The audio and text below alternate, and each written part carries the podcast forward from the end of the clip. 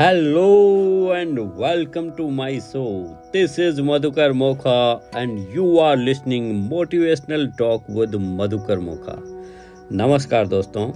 अभी read and rise में हम पढ़ रहे हैं. अमेरिका रहस्य.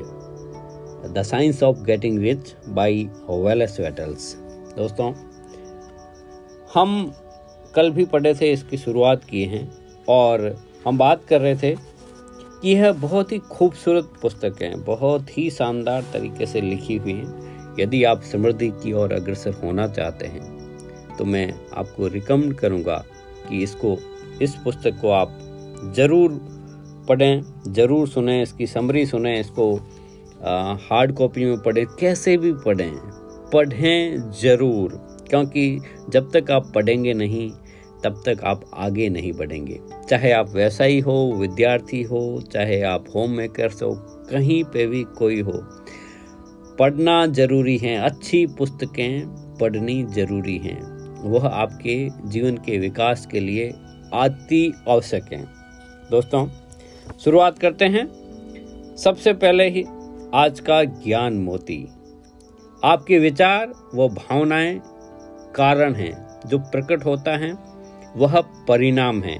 इसलिए अगर आप अपनी मन चाही चीज़ को आत्मसात कर लेते हैं तो आपने अपना काम पूरा कर दिया। और इससे ज़्यादा आपको कुछ नहीं करना है।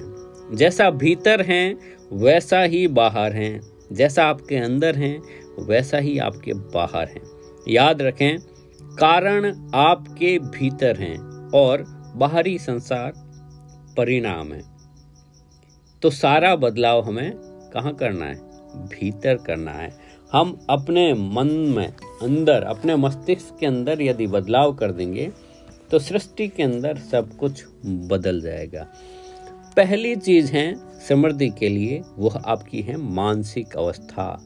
क्योंकि सारी समृद्धि पहले आपको मस्तिष्क में दिखती है और वहीं से ही हकीकत में बदल जाती है। लेखक क्या कहते हैं? पहले ही चैप्टर के अंदर, जिसका शीर्षक है अमीर बनिए। लेखक कहते हैं कि निरंतर विकास ही हमारे जीवन का एकमात्र उद्देश्य है।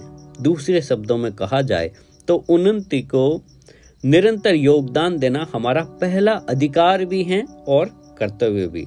सर्वप्रथम तो आप किसी भी वस्तु को प्राप्त करने की जो बाधा है, धन अभाव है, उसको दूर करें। तभी मानसिक, आध्यात्मिक तथा भौतिक विकास के लिए आपका तन मन से काम किया जा सकता है। अर्थात, अपार धन संपदा को प्राप्त करने अथवा प्राप्त करने के झंझट से मुक्ति को आपकी उन्नति का शुभारंभ माना जा सकता है। मानव जीवन का उद्देश्य, मानव जीवन का उद्देश्य न्यूनतम में संतोष करना अथवा संतुष्टि को जन्म देना तो बिल्कुल ही नहीं है। और जब आप बड़ी सफलता को पाने की योग्यता रखते हैं तो फिर कम से संतोष किया जाए। कम से संतोष क्यों किया जाए? दोस्तों, यहाँ पे कई लोग कंफ्यूजन में रहते हैं कि संतोषी सदा सुखी।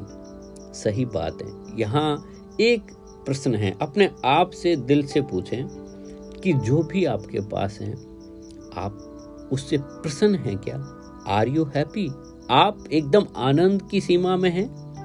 या बस ठीक है, ऐसे करके रह रहे हैं? यही कंफ्यूजन है। यदि आप प्रसन्न हैं, जो हैं, उसमें बहुत ही ज़्यादा खुश हैं, आनंदित हैं, आपकी बॉडी की हाई वाइब्रेशन हैं, और हर वक्त आपके चेहरे पे मुस्कान है तो इट्स ऑल राइट लेकिन यदि दबाव है, और नहीं मिल रहा है, या कुछ इस कारण से है, तब वो सही नहीं। आप सब प्राप्त कर सकते हैं, जो आप सोच सकते हैं। और ये पूरी सृष्टि के अंदर, देखिए, यदि आप प्रकृति की उन्नति या प्रसार या विकास को भी पसंद करती हैं, सृष्टि को हमेशा सृजन, एक्सपेंशन पसंद है। यदि नहीं होता तो आज दुनिया में कोई आविष्कार नहीं होता। सारे लोग जो था, बैलगाड़ी थी, बात असंतुष्ट हैं, खुश हैं तो कोई आविष्कार नहीं हो पाता। यही कारण है क्योंकि प्रकृति को फैलाव, विकास पसंद है। अतः इस कार्य में सक्रिय योगदान देना हमारा धर्म है। अर्थात अल्प संतोष से बड़ा अन्य कोई पाप नहीं है। संपन्न और संपूर्ण जीवन जीने के लिए जो और जितना भी आपको चाहिए, अगर वह सभी कुछ वर्तमान में आपके पास हैं तो आप समृद्ध हैं, धनिक हैं। तथा इस दुनिया में ऐसा कोई भी इंसान नहीं है जो सब कुछ हासिल करने की योग्यता न रखता हो। आज विकास की अंधी दौड़ में जीवन इतना जटिल हो चुका है कि इसे सही ढंग से जीने मात्र के लिए अच्छी खासी पूंजी की आवश्यकता होती है। साथ ही प्रत्येक व्यक्ति अपने सपने को साकार करना चाहता है जो साधनों के उपयोग के बिना संभव नहीं है। तथा साधन जुटाने के लिए आपका आर्थिक रूप से स्वतंत्र होना अति आवश्यक है। दोस्तों, यह पुस्तक, इसका सार अगर आप खुले दिमाग से सभी बातों को समझना बहुत ही ज़रूरी है। यहाँ पे लेखक कहते हैं कि हम तीन चीज़ों, शरीर, मस्तिष्क और आत्मा के लिए जीते हैं। इन तीनों में से कोई भी एक दूसरे से अधिक महत्वपूर्ण, पवित्र अथा विशेष नहीं है। तीनों का अपना विशेष महत्व है तथा इनमें से किसी भी एक के साथ समझौता करके पूर्ण जीवन जीने की कामना करना व्यर्थ है। आज अधिकतर लोग मात्र शरीर के लिए जी रहे हैं।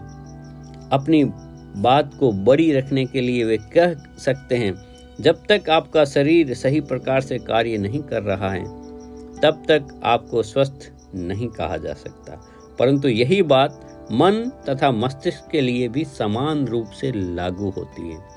शरीर, मस्तिष्क और आत्मा के पूर्ण प्रदर्शन के अभाव में असंतोष का जन्म होता है, और ऐसे में अधूरी कामना निरंतर अपनी पूर्णता की मांग को खोजती रहती है। हमारे शरीर को अच्छी रोटी, कपड़े और मकान के साथ साथ कठोर परिश्रम से भी मुक्ति की आवश्यकता है। इसके अतिरिक्त आराम तथा मनोरंजन भी ज़रूरी है। इसी प्रकार अच्छे मानसिक स्वास्थ्य के लिए अच्छी पुस्तकें पढ़ना घूमना, फिरना, आनंद का अनुभव करना, बुद्धिमान मित्रों की संगत में रहना अत्यंत आवश्यक है। दिमागी कसरत, गीत संगीत, कला और सौंदर्य की में रुचि, प्रशंसा भी मस्तिष्क को सकारात्मक बनाए रखने में सहयोगी है। और अंत में कहते हैं कि प्रेम आत्मा का आहार है और दरिद्रता प्रेम की पूर्ण अभिव्यक्ति का विरोध करती है। जिसे हम प्यार करते हैं, उन्हें सहयोग करना हमें अच्छा लगता है, क्योंकि समर्पण प्रेम का स्वाभाविक गुण है। किसी व्यक्ति के पास देने के लिए यदि कुछ भी नहीं है, ऐसे में एक अच्छा जीवन साथी अभिभावक, नागरिक अथवा मनुष्य कैसे बन पाएगा हम अपने सुखी, अपने शरीर को सुखी बनाने के लिए भौतिक वस्तुओं का उपयोग करते हैं। जिससे मस्तिष्क और आत्मा का भी विकास होता है। इसलिए, दोस्तों, याद रखें, अगर आप सफल एवं धनवान बनते हैं तो यह आपकी ओर से मानवता व ईश्वर को दिया जाने वाला सर्वश्रेष्ठ उपहार साबित होगा।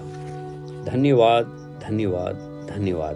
दोस्तों, कल फिर मिलते हैं एक नए एपिसोड के साथ। इसका पार्ट टू होगा। जिसके अंदर हम सीखेंगे अमेरिका विज्ञान science of getting rich chapter two होगा।